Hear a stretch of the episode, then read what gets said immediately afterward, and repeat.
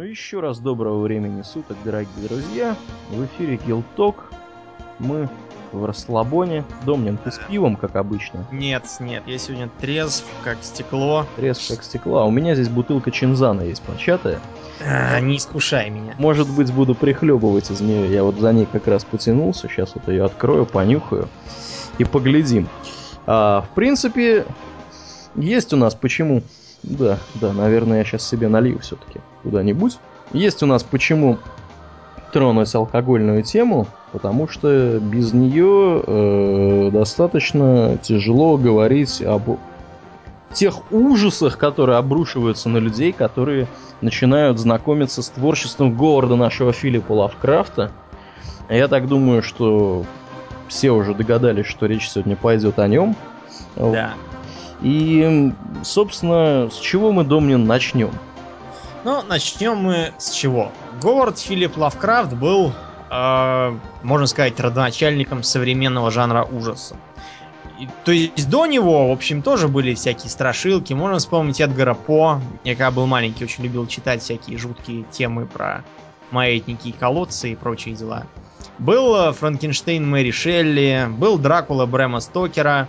Но в основном э, все эти фишки базировались на теме запретного знания. То есть, что куда-то лезть не стоит. Они были таким закономерным ответом на рационализм 19 века, когда считалось, что наука сейчас пойдет семимильными шагами, но она действительно пошла.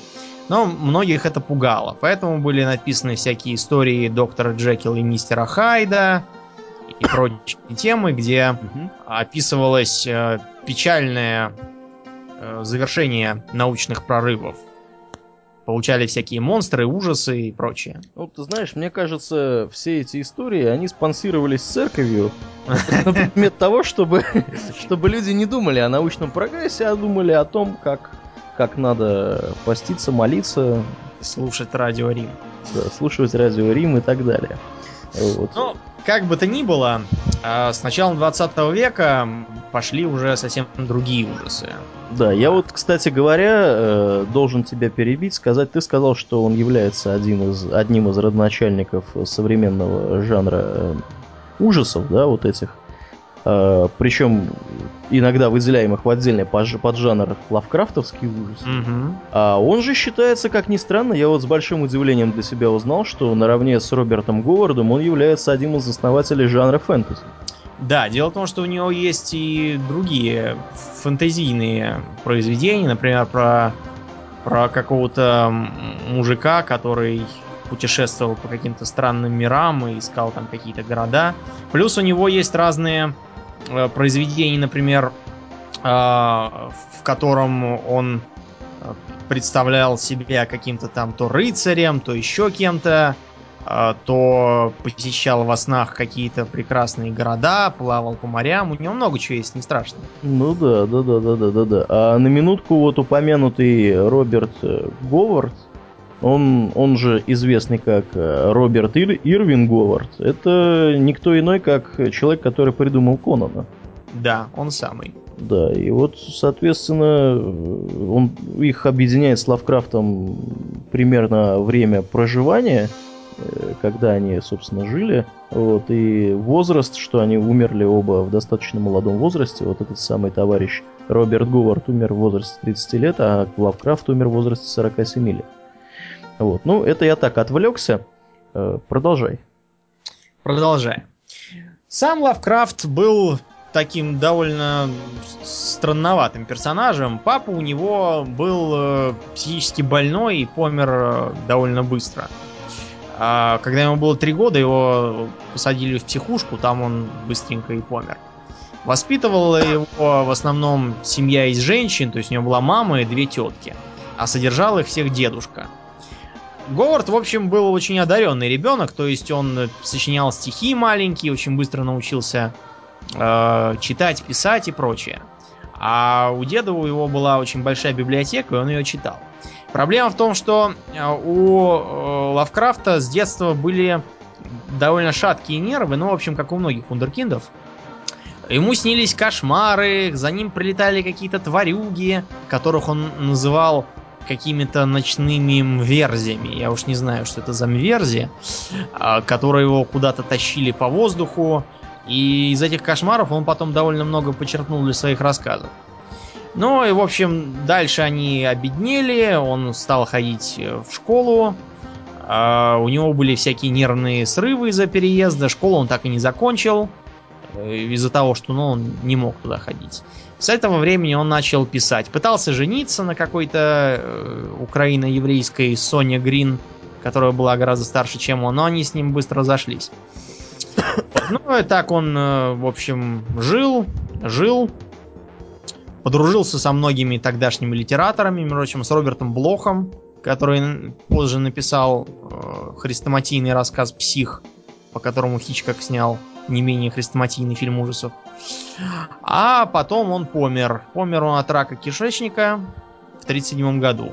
Потому что он из-за своего образа жизни и бедности очень плохо питался. И, вероятно, пьянствовал тоже. И поэтому нажил себе болезнь. В 46 лет его не стало. Да. Но на этом мы биографию закончим и перейдем к его творчеству. Что же такого э, интересного в его творчестве? Ну, Во-первых... он, да, начальником так называемых мифов Ктулху. Ктулху лет, наверное, пять назад был дико популярен в Москве. Э, Все почему-то на перебой цитировали этого Ктулху, который захавает мозг и что-то там еще. При этом никто даже не знал, что за Ктулху. Ну, даже А, президента, по-моему, Да, спрашивали. да, я Нашего помню, стар- старого нового президента. ВКонтакте была даже у нас тема с э, Ктулху в президенты. Я состоял в этой группе, помню. Да, верит, верит ли он, по-моему, президента спрашивали, верит Да, ли верит ли он, в Ктулху. а он посоветовал почитать что-нибудь более традиционное. Да, да, да. Что же такое Ктулху? Дело в том, что лавкрафтианский миф а, базируется на э, том, что э, человечество это такое чисто временное и совершенно случайное явление на планете. А и при этом оно имеет э, в глобальном смысле совершенно копеечный масштаб. Примерно это как такая плесень. И на самом деле Землей раньше владели какие-то великие древние, которые бились с какими-то богами и по, ходу этой битвы были побеждены и изгнаны. Ну, ты сейчас практически пересказал э, сюжет художественного фильма «Титаны против богов», который не так давно показывали по- Да, в кино и который мне очень не понравился.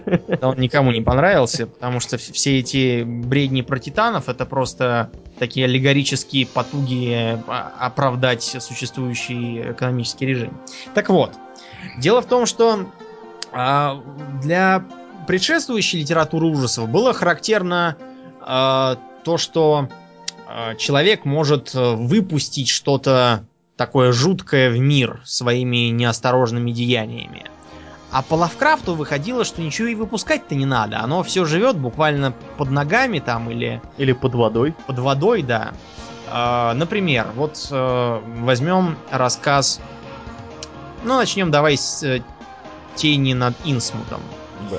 Начинается рассказ с того, что некий молодой человек приезжает по делам в городок Инсмут, который по непонятным причинам пользуется совершенно дурной славой.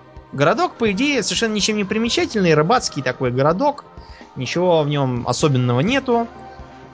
Э, И тем не менее, почему-то его жители славятся как э, уроды, ксенофобы и вообще совершенно нечистые твари.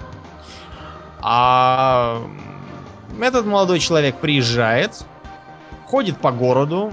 Город выглядит, мягко говоря, не очень.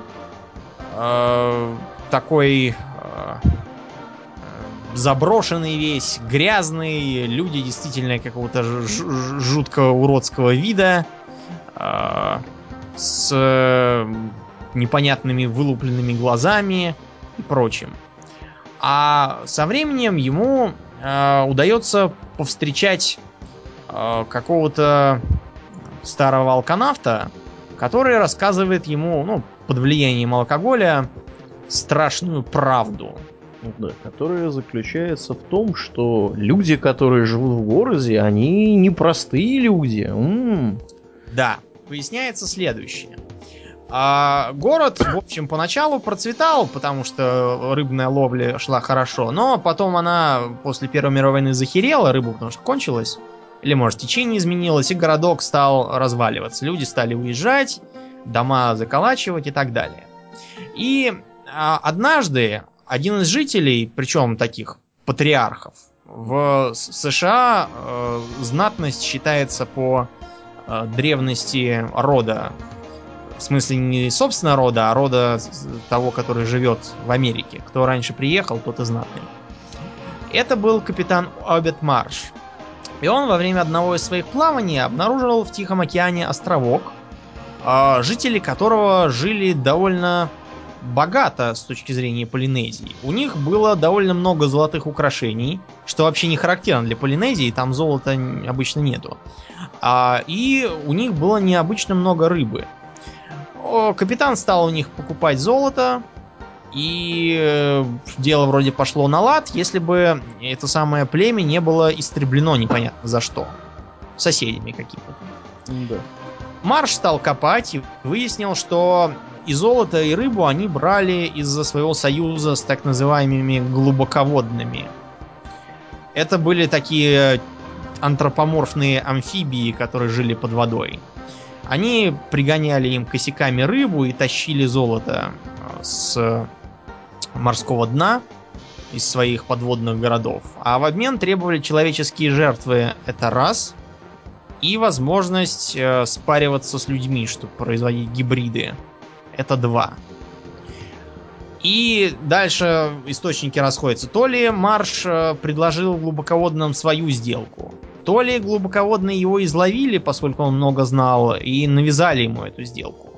Но факт тот, что с тех пор рыба вновь появилась в Инсмуте, и более того, э, даже открылся небольшой ювелирный завод, где переделывались эти украшения, которые тащили глубоководные под более подходящую для людей э, форму и дизайн.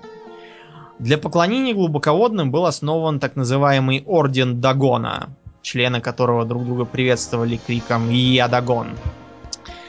А, ну и, в общем, после таких откровений главный герой решает, что надо бы ему домой уже ехать от таких городов. Но оказывается, что э, Единственный автобус, который ходит из города, сломался. Очень жаль. И, в общем, и вообще, ему... бы, люди, которые задают слишком много вопросов, вынуждены оставаться ночевать в городе. Да, ну и э, дальше были всякие неприятные дела. Его полгорода гоняло, э, вооружившись камнями и ружьями по ночным улицам. Он там едва ушел, но конец все равно довольно характерный для Лавкрафта. Выяснилось, что его там какая-то прабабушка или протетушка тоже была одной из культисток, и у него там в, в жилах кровь этих самых глубоководных, и он через некоторое время стал тоже превращаться в, в жуткую рыбу и у, убегать в океан. Да, да. В общем, конец там, конечно, такой достаточно нетрадиционный. А это вообще для Лавкрафта характерно. У него счастливые концы не так уж часто бывают. Ну, там даже не, не дело не в том, что он счастливый и несчастливый, а в том, что вроде как товарищ там вот глубоководные, значит, эти мерзкие твари, а потом вдруг неожиданно, буквально там на последней странице происходит такая трансформация, что когда он узнает, что он тоже вообще-то глубоководный частично, вот, и ему нужно обратно в озеро там в какое-то или в море отправляться жить, и он такой, а, типа, клево, я люблю купаться и так далее. Прыгает там в воду и уплывает. Этот прием с э, внезапно открывающейся страшной правдой. Страшной правдой. Вообще характерен для Лавкрафта. Можно вспомнить, например, рассказ «Крысы в стенах». Несмотря на то, что он не имеет отношения к мифам Ктулху, но он построен на э, типично лавкрафтовской основе. Ну, давай кратенько расскажем. Кратенько. Я вот, я, я на самом деле много читал чего у Лавкрафта, но это было довольно давно, это было лет пять, наверное, назад. Сюжет простой. Э, американец э, возвращается в когда-то принадлежавший его древнему аристократическому роду особняк в Англии, который был заброшен давным-давно, как раз когда его прямой предок бежал в Америку, перед этим перерезав всю свою семью. Этот самый мужик начинает восстанавливать особняк, при этом сталкивается с э, прямым недоброжелательством окрестных крестьян, которые считают всю его семью порождением зла. И э, начинает там обживаться. Его беспокоят крысы, которые постоянно бегают то по полу, то где-то там под ногами, то в стенах шуршат. И он решает э, навести порядок. Э, выясняется, что под особняком целые катакомбы, и он, пригласив э, всяких соседей и друзей, э, идет на них смотреть. Выясняется, что под особняком э, такой целый подземный город, причем, судя по э, виду руина, он там чуть ли не с римских времен, а может и даже до римских существовал, и э, предназначался он для того, чтобы разводить людей на мясо. И там везде всякие клетки со скелетами, Э, кучей костей, э, кухни там с крюками и тесаками для разделки людей. И кто же разводил-то этих людей? Разводили как раз его предки всю жизнь. Именно как, когда, когда его прямой предок про это прознал, он их всех ночью перебил своих и убежал в Америку подальше. А сам главный герой съезжает с катушек и оказывается в сумасшедшем доме и Э, только бессвязно вопит, что это все крысы в стенах, а он сам не мог сожрать своих этих товарищей, с которыми туда спустился, и чего-то там такое. В общем, страшная правда. Страшная правда, да. Ну вот что характерно вообще для вот этих рассказов, да, и повестей Лавкрафта, это такое вот фатальное какое-то гнетущее, гнетущая какая-то обстановка, когда э, все, что происходит, оно как бы все больше и больше ухудшает ситуацию, или ситуация как бы она не становится лучше. То есть все достаточно мрачно, и вот, честно говоря, у меня чтение его вот этих произведений, оно вызывает некоторую такую депрессию. Ну, оно на это и рассчитано. Дело просто в том, что Лавкрафт э, в качестве вдохновение для своих рассказов, он использовал свою собственную настоящую депрессию и свой собственный страх. Его мучил страх перед разными подводными тварями, э, шумерскими и вавилонскими богами, про которых он читал, он очень любил мифологию. А сам миф Ктулху основан на культе божества Кулулу. А Дагон это действительно настоящий бог, то ли финикийцев, то ли кого-то тоже из средиземноморских цивилизаций, который действительно жил под водой, а, которому кидались в море жертвы и тому подобное. Еще он создал свою лучшую мистификацию, книгу Некрономикон, якобы написанную безумным арабом Абдулой Аль-Хазредом. А, книга эта вышла настолько правдоподобной, причем она не была его единственной мистификацией, там у него еще штук пять разных книг, которые он постоянно цитирует. Какие-то панокотические манускрипты, прочие вымышленные. Он все это использовал как базис для своих рассказов. Все это он довольно здорово и умело разбавлял реально существовавшими книжками всяких алхимиков, колдунов и разных других средневековых психопатов. А, и получалось очень правдоподобно. Настолько правдоподобно, что сейчас этот Некрономикон можно купить в разных оккультистских э, магазинчиках. Все читают эти самые книжки и пытаются там кого-то вызывать. Я не шучу. Прикол в том заключается, что, насколько я понимаю, в законченном виде этой книжки Лавкрафтом написано не было. Нет, нет, он просто написал некоторые части, которые да, якобы да, уцелели. Да, да, да. Вот. Но тем не менее, народ за этим Некрономиконом охотится. Ну, по крайней мере, у нас есть как минимум один знакомый. Да, передаем ему привет, пользуясь случаем. Который за этим самым Некрономиконом охотился. Вот. И я, правда, не знаю, что он хотел с ним делать, вызывать демонов. Он, да, хотел порталы какие-то там из камней порталы складывать из камней. в лесу. В лесу да. Вызывать э, демонов и чего-то еще. Причем мне вот непонятно, люди что, они как бы не, не уяснили, что все вызыватели демонов у Лавкрафта кончают очень плохо. Обычно в пасти с этих самых демонов. Да, и я, я не знаю, чем эти люди думают. И потом, э, очевидно же, что лавкрафтовские демоны не сильно отличаются от христианских, потому что христианские, они очень интересуются людьми и существуют, можно сказать, исключительно ради людей. а, ради их обслуживания в отрицательном смысле. А лавкрафтовские ужасы, они именно тем и интересны, что на людей абсолютно плевать. Для них это такая плесень под ногами, которую, э, на которую даже смотреть-то как бы зазорно, которую они просто не замечают. Что это такие какие-то жалкие людишки? Да, жалкие людишки, которые чисто по ошибке развелись на планете, и вот сейчас Ктулху проснется и наведет порядки. Без людишек. Ктулх, ктулховские порядки ставят. Порядки. Да. Ну, есть у нас что еще про Ктулху сказать? Но мы сделаем небольшой перерыв с Ктулху и перейдем на влияние, которое оказал да. Я Лавкрафт. Вот, к этому и хотел подвести. Да, которое э, оказал Лавкрафт на ужасы вообще, ужасы в компьютерных играх и компьютерные игры в целом. И не только компьютерные игры, да. и не только ужасы, и вообще какое вообще, было влияние. Да. да, влияние он оказал огромное. Э, можно начать, например, с World of Warcraft. Вся концепция древних богов утащена начисто у Лавкрафта. Утащены и культисты, которые поклоняются древним богам и пытаются их вызвать. Утащены и описание этих древних богов. Утащены и даже имена. Например, кто у нас есть? У нас есть Ктун, который явный Ктулху. У нас есть Йог Сарон, который чистейшей воды Йог Сатот. Да.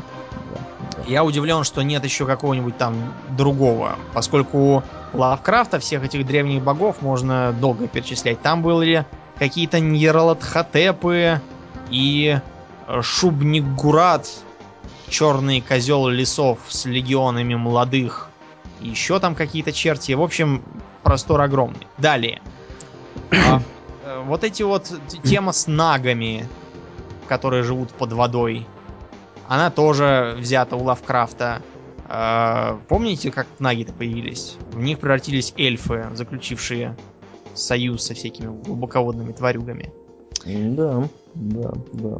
Но ведь не только World of Warcraft несет не на только. себе отпечаток. Для этого нужно вообще обратиться к истории ужасов на компьютере.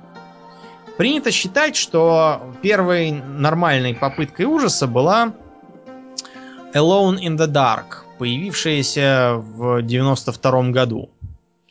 А, она была очень и очень популярна по следующим причинам. Во-первых, там была передовая графика. А, трехмерные модельки героев, и при этом окружение было двухмерным, пререндеренным. А, так получилось э, все очень дешево, но красиво. А, там была фиксированная камера, обычно в разных там углах комнат, где происходило дело. Поэтому получалось кинематографично. А в-третьих, сюжет э, был утащен из разных книг.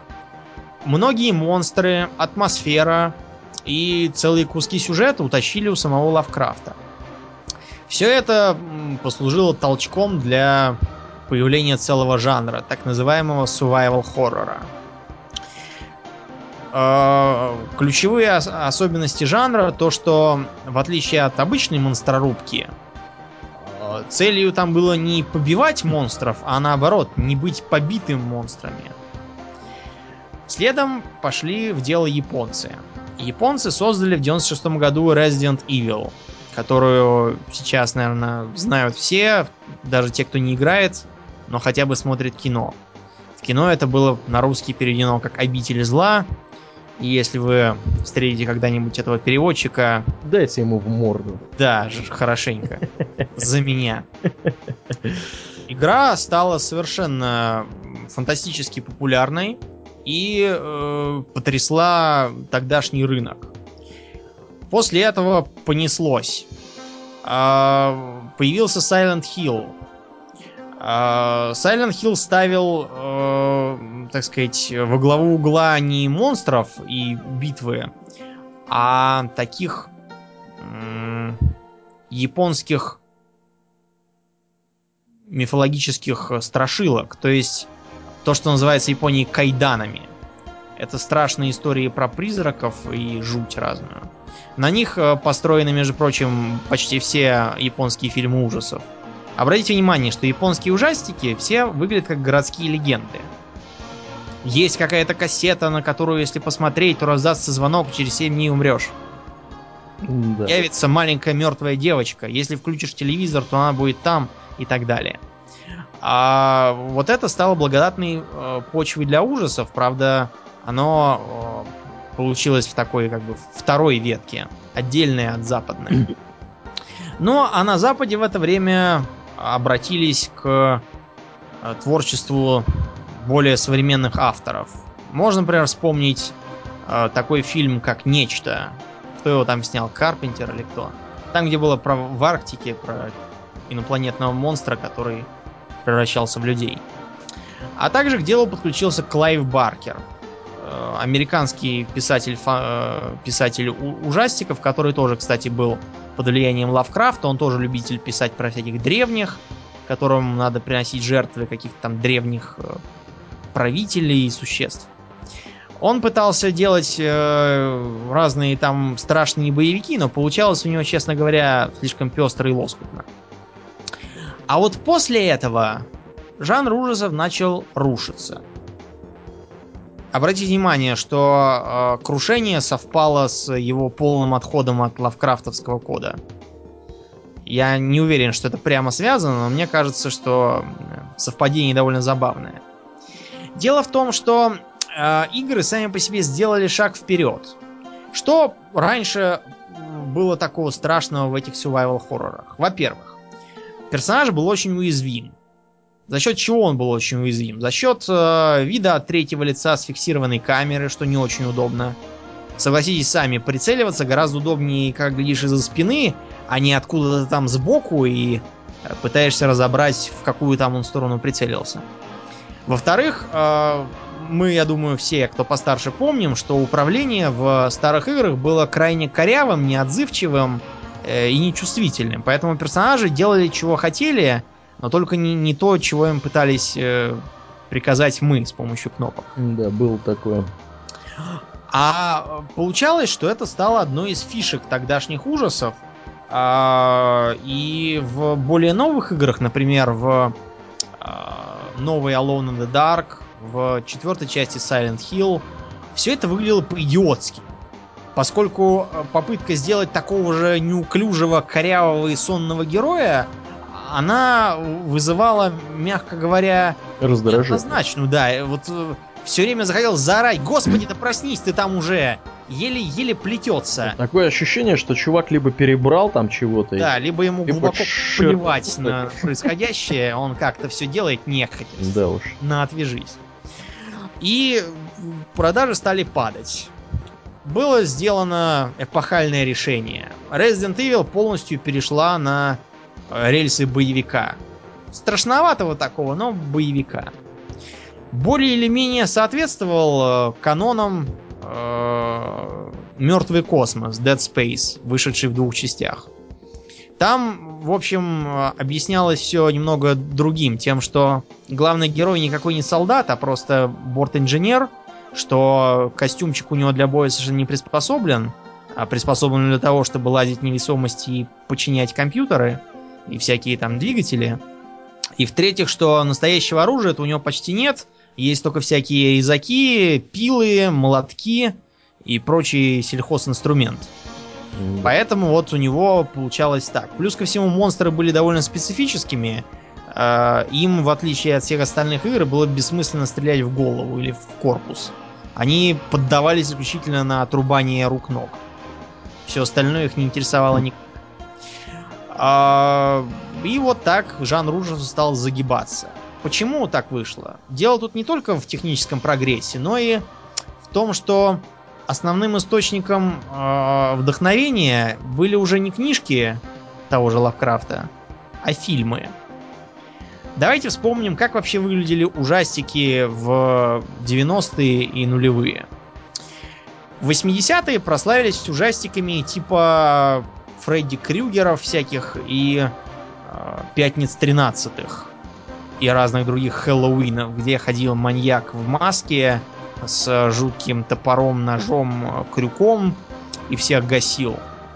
При этом э, злодей был совершенно неубиваемый, и, в общем-то, он сам и был главным героем фильма. Все остальные так выступали, пушечным мясом. А в 90-е годы начались так называемые школьные ужасы. Крик, я знаю, что вы сделали прошлым летом и прочее. То, что потом вылилось в очень страшное кино. Да, Мне да, кажется, в- вот это очень страшное кино, оно было главным достижением ужасов 90-х, потому что э, я, например, уже не мог смотреть э, серьезно на прикидывающихся школьниками здоровых дядь и теть, которые принято в, в американском кино изображать. да уж. Потом началось к нулевым годам э, перепевание японских ужастиков. Э, Такие звонки. звонки, Да. позвонки. А, потом был э, экранизирован Resident Evil, но он получился уж слишком боевиковым. Да, а начиная с, с третьей части он вообще перешел в какой-то непонятный э, Fallout с зомбями. А, совершенно мне неясный. Потом вышел Silent Hill, который получился неожиданно неплохим. Я на него даже ходил э, в, кино. А, ну и на этом закончилась японщина, начались пилы. Пила появилась во второй половине э, двухтысячных, и вскоре после нее, или, или ровень с ней, я уж точно не помню, появился Хостел. Ой, ой, ой, это, это вообще Да. такая мерзость. Эти, эти фильмы э, предпочитали пугать э, пытками и расчлененкой, хотя Пилата поначалу была довольно остроумной с точки зрения сюжета. Это потом она скатилась в бессмысленные э, «Привет, э, Вася, я хочу сыграть в игру». Э, хотя, в общем, никакого смысла в этой игре нет, просто тут уже седьмая часть как бы наклевывается, поэтому, в общем, тебе нужно э, почесать затылок э, правой пяткой, а иначе тебя бросит в чан с кипятком пока. Вот, ну, в общем, эта пи- пила совершенно выродилась. Это, мне кажется, знаменует конец очередного этапа. И вдохнуть новую жизнь в пилу сможет только ам, идея с пилой в 4D. Я не помню, я ее упоминал уже или нет. Пила в 4. Это когда тебе руку пилят параллельно с Нет, нет, нет. Э, Это, это так. Значит, э, зрители приходят на эту самую пилу в 4D в кинотеатр, садятся в кресло, и, в общем, минут 10 проходит, а фильм не начинается, там даже реклама не идет. Но они хотят выйти спросить, собственно, может, там сгорело чего-то, и видят, что двери из зала, они намертво заварены. Хватаются за мобилы и смотрят, что сигнала нету в этом зале. И тут как раз, когда они там э, начнут уже задаваться вопросом, э, что вообще происходит, должен включиться основной экран, там появится кукла Билли и сказать «Привет, зрители! Я хочу сыграть в игру. Все эти годы вы ходили на все ухудшающиеся части пилы и спонсировали своими деньгами создание новых бездарных фильмов. Жить или умереть, выбор за вами. Дальше им подкинуть что-нибудь. Вот это, я считаю, будет мощный ход. Я, я его дарю, если кто-то нас слушает, может снять фильм, я буду польщен. И э, учитывая вот такое вот затухание фильмов в кино, начали э, затухать и э, игры страшные. А когда начинается затухание, что делают люди? Люди обращаются к корням. Ну, я вот Ах. по поводу затухания имею тебе сказать следующее, да? Так. Э, Не так давно ходил я с Эрнфрид э, поглядеть кино под названием «Женщина в черном», которое примечательно тем, что это фильм ужасов, а еще оно примечательно тем, что там играет Гарри Поттер. То бишь А, это Дэниел, точно. Дэниел Рэдклифф. Рэдклифф. да. Вот. Соответственно, это такой британский фильм ужасов, э, который, в принципе, фильмом ужасов, э, ну, не знаю, мне, в принципе, понравилось. Э, Арн там сидела под креслом большую часть фильма, зажи- зажимала глаза и уши, чтобы не слышать и не видеть того, что происходит на экране. Причем изначальная идея пойти на этот фильм была ее. Вот. Э, Я сидел, э, ну, периодически, конечно, э, мне становилось смешно. Вот, я сейчас объясню почему. Это общий такой момент, который посещает меня при просмотре практически любого фильма ужасов. Вот. Но в целом мне фильм понравился, он такой достаточно бодрый в плане того, что там действительно пугают людей. Вот. Причем пугают так достаточно нормально, когда вдруг там на главного героя там и, соответственно, на зрителя откуда-нибудь из э, темного угла какое-нибудь перекошенное лицо призрака, полусгнившее, да, такое вылетает, это, конечно, выглядит достаточно бодро. Вот. Поэтому мне кажется, что в принципе сам жанр не умер, он просто нуждается в какой-то перезагрузке. У меня есть надежда, да. что, что вот это произойдет, может быть, э, с участием этого самого Дэниела Редклиффа и вот женщины в черном. Это произойдет неизбежно, но мы. Я просто хотел упомянуть, что пока оно не произошло, должно было произойти ну, неизбежное перепевание собственных шедевров э, прошлых лет. Еще одна э, резня бензопилой, даже две их было. Еще две у холмов есть глаза, ой, э, ой. которые когда-то Уэс Крейвен снимал. Я их э, для смеха посмотрел, при этом я, я угадал. Я просто ждал, что я буду там ржать, как, как не знамо кто. А, потому что, вы знаете, вот эти вот тупорылые слэшеры, они меня подвигли потом составить даже целый список, жалко, я его сейчас потерял куда-то, того, что не надо делать, если едешь к черту на рога в дурацком фургончике с тупорылыми друзьями и пакетом. О да, о да, о да, да, да. Э, не надо ходить спиной вперед. Не нужно разделяться. Не надо вдруг говорить, знаете что, а, я, я лучше выберусь отдельно без вас, убежав в темноту к монстрам. И, и, прочие дурости делать. Апофеозом идиотизма стала вторая часть «У холмов есть глаза», где вместо тупорылых школьников, которые, ну, я еще могу понять, что просто эм, каких-нибудь маленьких дурачков изображают взрослые дяди. Для дурачков каких-нибудь это еще простительно. Но когда э, главными героями стало отделение Американской национальной гвардии, которое повело себя, наверное, как все вместе взятые дурачки на свете из этих фильмов. Ну, то есть там все а, у, у людей автоматы, а вместо того, чтобы, так сказать, бороться за свою жизнь, они только бегают вокруг и орут хрестоматийное Oh God, it's killing him! Э, и, и прочее там. Ну, в общем, вот это вот самокопирование, оно возвещает э, конец очередной эры и скорое начало новой. Возможно, Редклифф нам в этом поможет. Ну, я тут хочу сделать небольшую ремарку, что Национальная гвардия это все-таки, мне кажется, такое полувоенное подразделение. Ну, я бы не сказал, что полувоенное, я бы сказал просто, что это типа внутренних войск. Они, они, мне кажется, не являются профессиональными военными, эти люди. Поэтому я не так сильно удивлен по крайней мере, поначалу. что, что ну, ты знаешь, мне кажется, даже, даже идиот не стал бы спускать труп на веревке а, прицепив к нему для веса еще и какого-то жердяя. Там есть такие кадры? Да, да, да. И, и жердяя прицепили ровно по одной причине, чтобы э, было кому, так сказать, и зачем перерезать, высунув руку из норы из какой-то этот самый кабель, на котором они спускались, и жердяя бы тоже размазал вместе с трупом. Вот. Да. Другого смысла в этом не было. Ну и, и весь фильм такой. А уж если вспомнить про поворот не туда, я даже не знал, кто меня больше бесит. Злодеи или персонажи? Потому что мне хотелось, чтобы всех убивали побыстрее уже. Болел за злодеев, да? Да, я вообще рад был за них, что они их убивают, наконец. Да, вообще, конечно, современные фильмы ужасов, они э, забавны с той точки зрения, что людям в здравом уме никогда не придет в голову попасть в такую ситуацию и совершать такие действия, которые совершают главные герои этих фильмов. Да, и нужно быть, наверное, клиническими дебилами, чтобы там вытворять то, что вытворяют эти люди. Из одного фильма в другой. Из одного а фильма в другой. Или экранизации Лавкрафта, о которых ты знаешь? А... Я вот тебе скажу по секрету, что э, я знаю, что экранизации были, но я ни одной из них не видел. Ну, я тебя просвещу. Я знаю, по крайней мере, две экранизации. И одна из них называется Некрономикон. При этом главным героем там является сам Лавкрафт.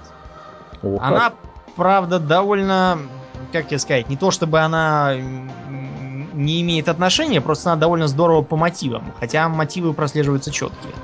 Сюжет там такой, э, Лавкрафт, кстати, довольно похожий настоящего, э, едет э, в библиотеку к каким-то буддийским монахам, которые неизвестно откуда взялись в США и, завели библиотеки.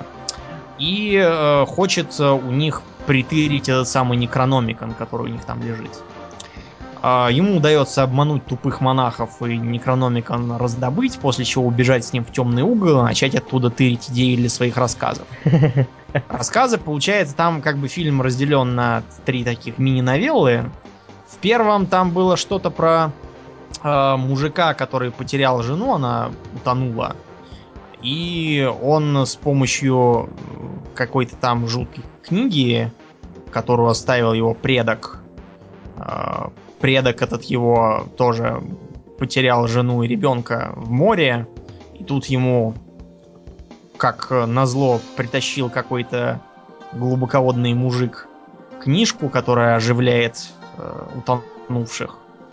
Утонувшие жена и сын ожили, но у них э, обнаружились некоторые косметические недостатки. Например, светящиеся зеленым глаза и лезущие изо рта щупальца. Так что, так что мужик благоразумно утопился сам подальше от них. А, вторая новелла была про... про Вторая новелла была... А, вторая новелла была основана на нескольких его рассказах про оживление мертвых. Там какой-то там э, доктор жил странный, и он э, давно бы помер, но он себе вкалывал какое-то чудо снадобье, которое ему позволяло жить вечно. А единственное, что было нужно, чтобы он постоянно был при прохладной температуре. А в тепле он помер, в конце концов. А третий рассказец я уже не досмотрел, что было поздно, я спать хотел. Там было вообще про какую-то ересь, про каких-то непонятных подземных тварей с крыльями, которые поглощают людей, оставляя их мозги плавать в каком-то пузыре с жидкостью. Дальше я уже не помню. Это мне напоминает этот фильм «Битва за Лос-Анджелес» или как там, где пришельцы А, да, на который ходили и ругались. Или подожди, или не «Битва за Лос-Анджелес», нет, какой-то... В каком фильме прилетают пришельцы, вынимают из людишек мозги и вставляют их в своих каких-то пришельских тварей? Ты не помнишь, нет? А, Что-то я уже забыл. А ну, есть еще фильм, который называется Зов Ктулху. При этом он снят э, чисто по рассказу Зов Ктулху, дословно. Но, видите ли, я бы не стал его рекомендовать массе аудитории, потому что снимал его какой-то очень интересный товарищ. А он, видимо, хотел сделать совсем аутентично, и поэтому он сделал не мой фильм э, в стиле 20-х годов. Черно-белый такой, немой с декорациями того уровня. Там ктулху такой бумажный лезет. Ну, в общем, это похоже на древний фильм про Кинг-Конга. Смешно. Да, в общем... А снят, да... снят был фильм в 2005 году. Да, да, в 2005 году. Я причем, когда скачал, я думаю, господи, это же какой-то раритет, а оказывается, нифига не раритет, а современность. Ну, я думаю, что гораздо ближе нашим слушателям будет э, упоминание Ктулху в South Park е. В 14 сезоне, оказывается, я, видимо, не доглядел до 14 сезона в свое время. Серии 12 и 13 посвящены тому, как Ктулху завоевывает землю, но терпит поражение. Да, надо посмотреть. По слухам, там Картман с ним подружился и был еще бы корешем Ктулху. Фактически. А была еще игра Зов Ктулху. При этом игра была совершенно сногсшибательной. Я в нее даже играл, но там из-за бага не смог пройти дальше, а на повторное прохождение у меня что-то уже сил не было. Потому что игра была действительно сложная и э, весьма... весьма... Я, мне даже жалко, что компания развалилась, у них даже была вторая часть анонсирована. Она, эта самая книга, была построена в основном на э, упомянутом уже рассказе «Тень над Инсмутом». То есть начиналась она тоже с того же самого. Некий э, частный детектив э, ехал в город Инсмут, и с ним там случалось все то же самое, что и в книжке. Он тоже был вынужден ночевать в отеле. И ночью к нему начинали ломиться в двери с топорами и дробовиками. После чего нужно было срочно перебегать из комнаты в комнату, задвигая двери шкафами за собой, э, бежать там по балконам, прыгать, уворачиваясь от пуль и рыболюдей с топорами. Э, Причем там было очень сделано атмосферно в том смысле, что поначалу никакого оружия не было вообще, можно было только убегать. Более того, там была еще такая вещь, как психическое здоровье. Например, если глядеть на страшные вещи, то начинало мутиться зрение, там, ну, смотри, посмотрел с высоты под ноги уже тоже мутится зрение. Со временем персонаж начинает бормотать какую-то ересь. И по слухам, если совсем за этим не уследить, он застрелится. А для успокоения можно себе вкалывать морфий, но он там будет вызывать привыкание. Потом лечиться там надо было не просто пожирая аптечки. В аптечках там в каждой были 4 э, вида медикаментов. Например, если у тебя порезы, то нужно их смазать, там, по-моему, йодом. Или бинтом замотать каким-то, я не помню. Если ты свалился и сломал там ногу, э, кстати, ты от этого будешь хромать там, а если руку, то будешь еле-еле попадать, э, то тебе нужно наложить шину на ногу. Там, если тебя сильно ранили, тебе надо зашить, там иголкой с ниткой будет. А если тебя отравили, то нужно противоядием помыть рану. В общем, э, там было очень и очень жутко. Э, ощущение собственной уязвимости было огромным. При том, что персонаж хотя бы бегать нормально умел. А, а к середине игры можно было даже разжиться кое-каким оружием. Правда, все равно там вступать в затяжные перестрелки чревато было. Э, в общем, игра была сделана, мое почтение, совершенно э, как бы с полной передачей атмосферы, все те же самые декорации, прямо вот как Лавкрафт выписывал. Э, Капитан Марш тоже там же был, разные персонажи упоминались, культ Дагона был, очень аутентичные, описанные золотые украшения и прочее. Но, к сожалению, это было, во-первых, давно, а во-вторых, довольно как бы бесславно закончилось.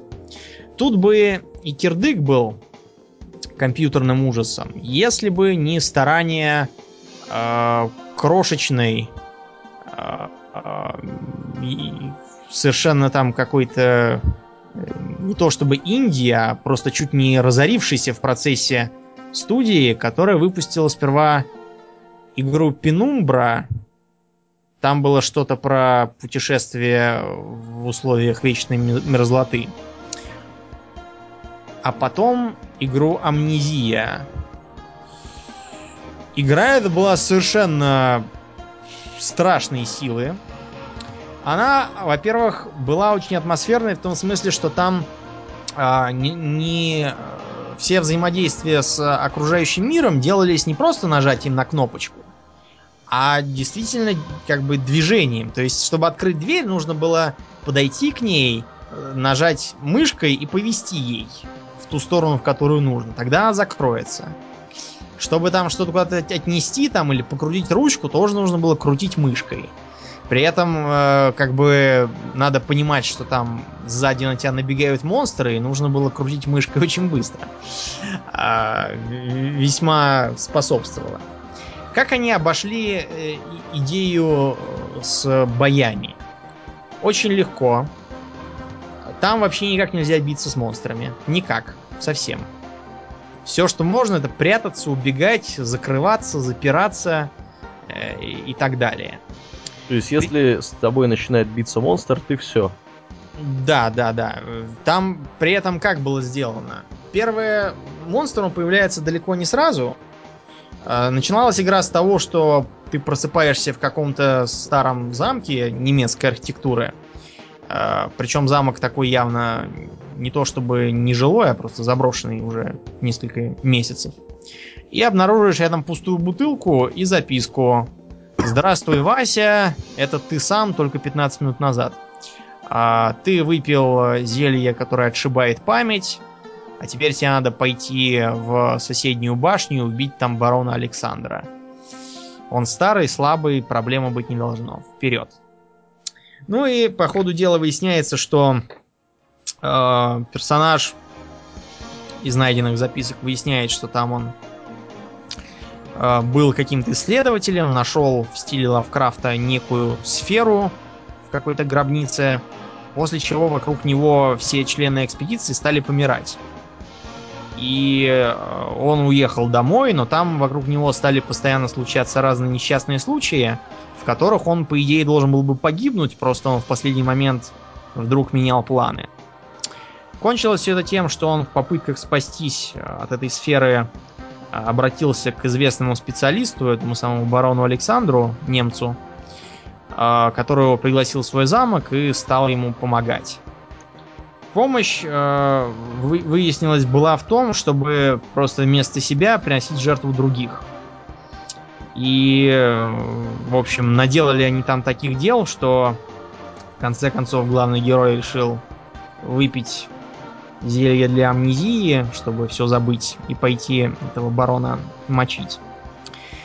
А, в игре враги выглядели как э, довольно жуткие мертвяки, все в каких-то ремнях, швах и когтях. При этом а, в игре было действительно очень темно. Там можно было находить спички и масло для лампы, спичками зажигать факелы, а лампой, собственно, светить себе, но в таком э, свете тебя видели монстры. И спрятаться от них можно было только в темноте. При этом, кстати, на монстров даже смотреть было нельзя, потому что они чувствовали твой взгляд и, и начинали интересоваться, что там такое. А убежать от них было тоже непросто, потому что бегали они как бы не, как бы не быстрее тебя.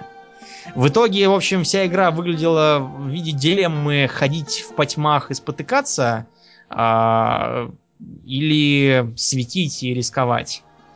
При этом там все было так очень хорошо нарисовано, там были всякие сложные загадки, а, разные там а, механизмы, которые надо было включать, орудия пыток, а, жуткие с картинками, и там даже были три разных варианта концовки. При этом в процессе игры можно было познакомиться с знаменитым реально существовавшим алхимиком по имени Агриппа, который там сидел в плену, и даже отпилить ему голову. Зачем, интересно? А, это нужно было для третьей концовки. Там концовок было три. В одной, если ничего не делать, э, Александр самый улетал куда-то в потусторонний мир, а ты погибал. В другой можно было сломать машину Александра. Александр погибал, а персонаж уходил. А можно было швырнуть голову Агриппы, отпиленную в огонь. Тогда все погибали, но показывался Агриппа и говорил, что все будет хорошо. Я, честно говоря, не хотел, чтобы все было хорошо. Я хотел просто уйти, поэтому голову оставил себе на память. Так что для жанра ужасов далеко не все потеряно, особенно если э, к Лавкрафту обратятся в более непосредственной форме, как это сделали уже с игрой Зов Ктулху. Вот так. Да уж, да уж. Ну, я хочу со своей стороны э, сказать, что э, мы упомянули не все, конечно. Да, да, все упомянуть невозможно. Не, не все, во-первых, произведения, во-вторых, не все влияние мы охватили э, Лавкрафта на Э, культуру современную и в части музыки, и в части кинематографа, и в части компьютерных игр. Я вот хочу просто пару сказать слов про компьютерные игры. Например, э, целью иглы, игры Quake да. Думаю, что многие знают эту игру. Да, я знаю. Вот. Является, вообще говоря, победить э, тварей, созданных или измененных Шабнигуратом. И даже самого Шабнигурата. Да, да, да, да, да, да, да. Вот. Так что здесь те, кто играл в Quake, те, в принципе, могут э, с полной уверенностью заявлять, что они боролись вот с лавкрафтовскими какими-то тварями. С лавкрафтовскими тварями. При этом э, мы, я думаю, не погрешим против истины, если скажем, что практически все современные мэтры жанра ужасов считают Лавкрафта своим предтечей. Э, Стивен Кинг, например, и его протеже Клайв Баркер. Клайва Баркера, кстати, тоже не мешало бы упомянуть. Дело в том, что он сделал целых три, по-моему, игры. Одна из них очень понравилась нашему э, общему приятелю. Я в нее даже играл. Но видите ли, в чем дело? Несмотря на то, что Клайва Баркера Кинг назвал будущим жанра ужасов, но, честно говоря, никаким будущим он не стал. Дело просто в том, что э, у Баркера у него буйная фантазия, да, но ему сильно не хватает умения все это увязать воедино. Например, игра Clive Barker's Undying. Я думаю, что кто-то из наших слушателей мог даже в нее играть. Была, да, интересно и необычно, но, понимаете, атмосферу там портила э, непонятность и чрезмерная э, мешанина. Начиналось там все с того, что приезжал какой-то мужик в виде Индианы Джонса там какого-то помогать своему другу, э, сидящему в особняке, кишащим всякими монстрами. Э, и дальше начинался какой-то бедлам. Какой-то монастырь, в котором, причем монастырь такой католический, э, а дело происходит где-то в Ирландии. Э, католический монастырь, в котором почему-то э, какая-то там коса, непонятное кельтское оружие. Ну ладно, косу я еще могу понять. Что там делает пушка в виде китайского дракона, плюющегося огнем, я понятия не имею. Потом к делу примазывались какие-то какая-то помесь между арабами и цыганами, трсанти какие-то, э, которые там какие-то дела делали. Э, туда же какой-то осенний мир, в котором жили э, какие-то неандертальцы и какие-то тощие бабы с копьями. В, в общем, какая-то мешанина совершенно не бессвязная между собой, а кончалось все тем, что главным злодеем оказывался этот самый сидящий э, в инвалидном кресле дружок, непонятно, кстати, каким образом. А, ему отрубали голову, и тут же из земли вылезала огромная какая-то сороконожка со щупальцами, ее надо было побивать. При этом никаких объяснений для сюжета не было, кроме... Э, там была печать древнего короля. Какого короля? Какая печать? Причем есть печать?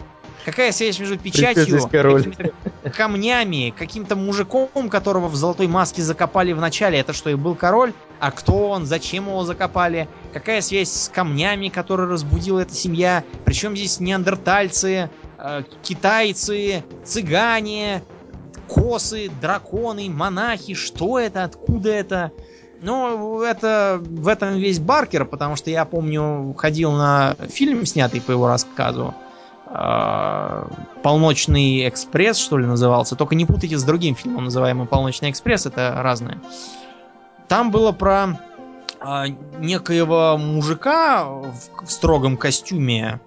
Кстати, мужика играет э, тот э, английский футболист. Помнишь, он в Евротуре играл главаря английских болельщиков? А, ну-ну-ну-ну-ну. Да, этот сам, Эти парни со мной! Да, этот мужик, он бывший знаменитый футболист и футбольный комментатор, поэтому Mm. его позвали. Ну и, в общем, там он ездил в в метро ночами в Нью-Йорке и мясницким молотком мочил попутчиков.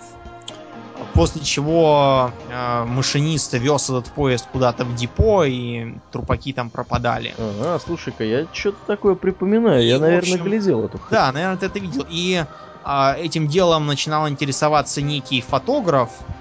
И фотограф выяснял, что этот самый мужик молчаливый работает мясником.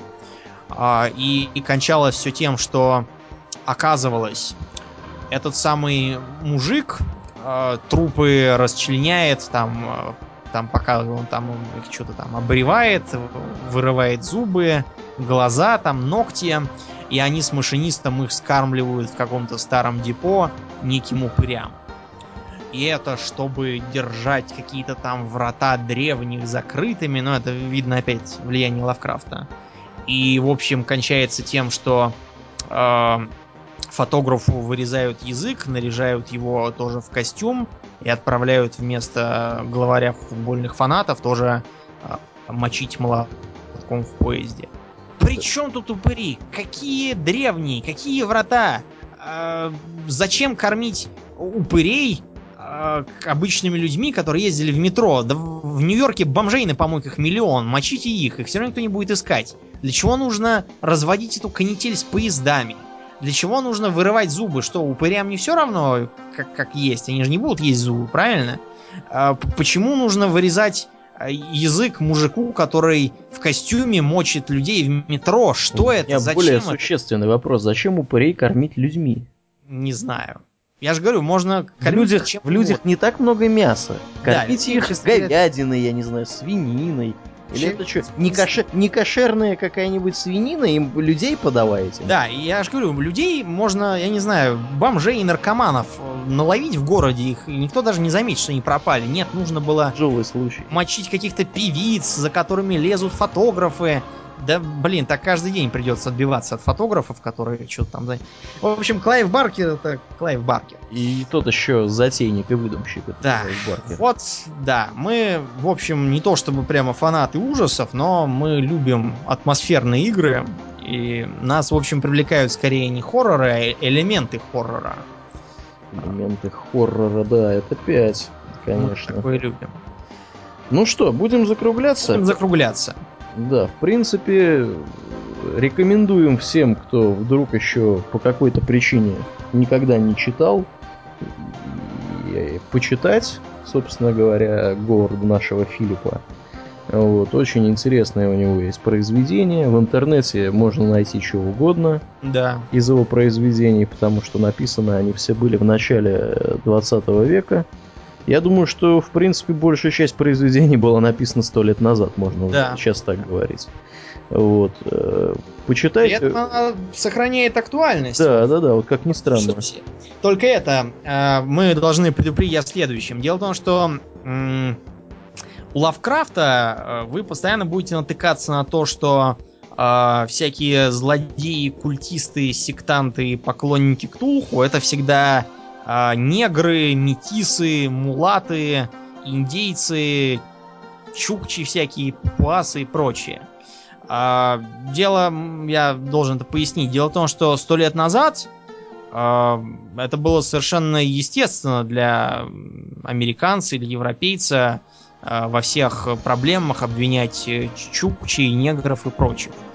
Можно, например, почитать в оригинале Джека Лондона, только его ранние рассказы, когда он еще не заделался социалистом, и поглядеть, что там куча откровенно российских пассажей. Или, например, можно открыть комиксы начала 30-х, вот когда уже Лавкрафт э, отдавал концы. А, я помню, в каком-то комиксе там на Землю летел какой-то космический корабль, и комикс начинался с того, как э, всякие там негры, арабы, китайцы и прочие. Играют в операцию «Живой щит»? Ну, не совсем, они такие типа там, о, какой там метеорит, и там э, начинают э, свои дикие аборигенские пляски. Такое это было время. Американцы и европейцы были оголтелыми расистами, так что от Лавкрафта довольно трудно чего-то другого ожидать.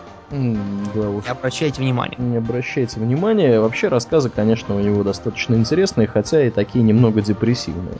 Ну да, Поэтому да. людям с неустойчивой психикой, возможно, стоит воздержаться. Воздержаться, и... да, от этого чтения. Да. Мы, мы предупреждаем. Да, считаем своим... У нас были прецеденты, когда люди, начитавшись да. Крафта, хотели вызывать демонов при да. Мы со своей стороны можем порекомендовать уже упомянутый Э, Тень над Инсмутом, Зов к Тулху, Крысы в стенах, Нездешний цвет, а также, ну, там, по вкусу.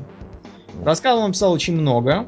Э, например, если кто-то помнит, э, в World of Warcraft раньше был, сейчас не знаю, по-моему, уже нет. Такой квест, надо было убить Декстрина Варда в подземельях под Штормовым. Этот квест давался в, в Даркшире. Дело в том, что Декстрин Вард тоже Лавкрафт. А, у него есть такой, такая повесть, э, история Чарльза Декстера Варда, который тоже там с мертвяками возился. Она же, кстати, легла в основу довольно старого квеста Некрономикон, который я в школе еще приобрел, и после которого, собственно, и заинтересовался Лавкрафтом. Да. Вот так. Да, поучительно очень. Я вот, кстати говоря, забыл рассказать в основном выпуске, но расскажу сейчас. У нас ведь, э, я думаю, ни для кого не секрет, что нашим хорошим другом является друг наш Арчибальд, который Карлович, который играми торгует. Вот. Он запустил не так давно, это как бы не в порядке рекламы, а в порядке того, что мы к нему хорошо от- относимся. Вот. Так вот, он запустил не так давно небольшой такой сайтец, который посвящен э, настольным играм, в частности, Magic, World of Warcraft TCG, там немножко про Берсерк, скорее всего, он будет писать. Вот, и все это происходит по адресу blog.archigames.ru. Если вам интересны новости и какие-то, может быть, э, правила игр, какие-то интересные факты об игровых вселенных, вот, можете туда, в принципе, смело приходить вот, и читать, что там пишут. Я так понимаю, что у него этот проект на постоянной основе. Вот. В этом он немножко похож на наш daily.rvr.ru. Вот.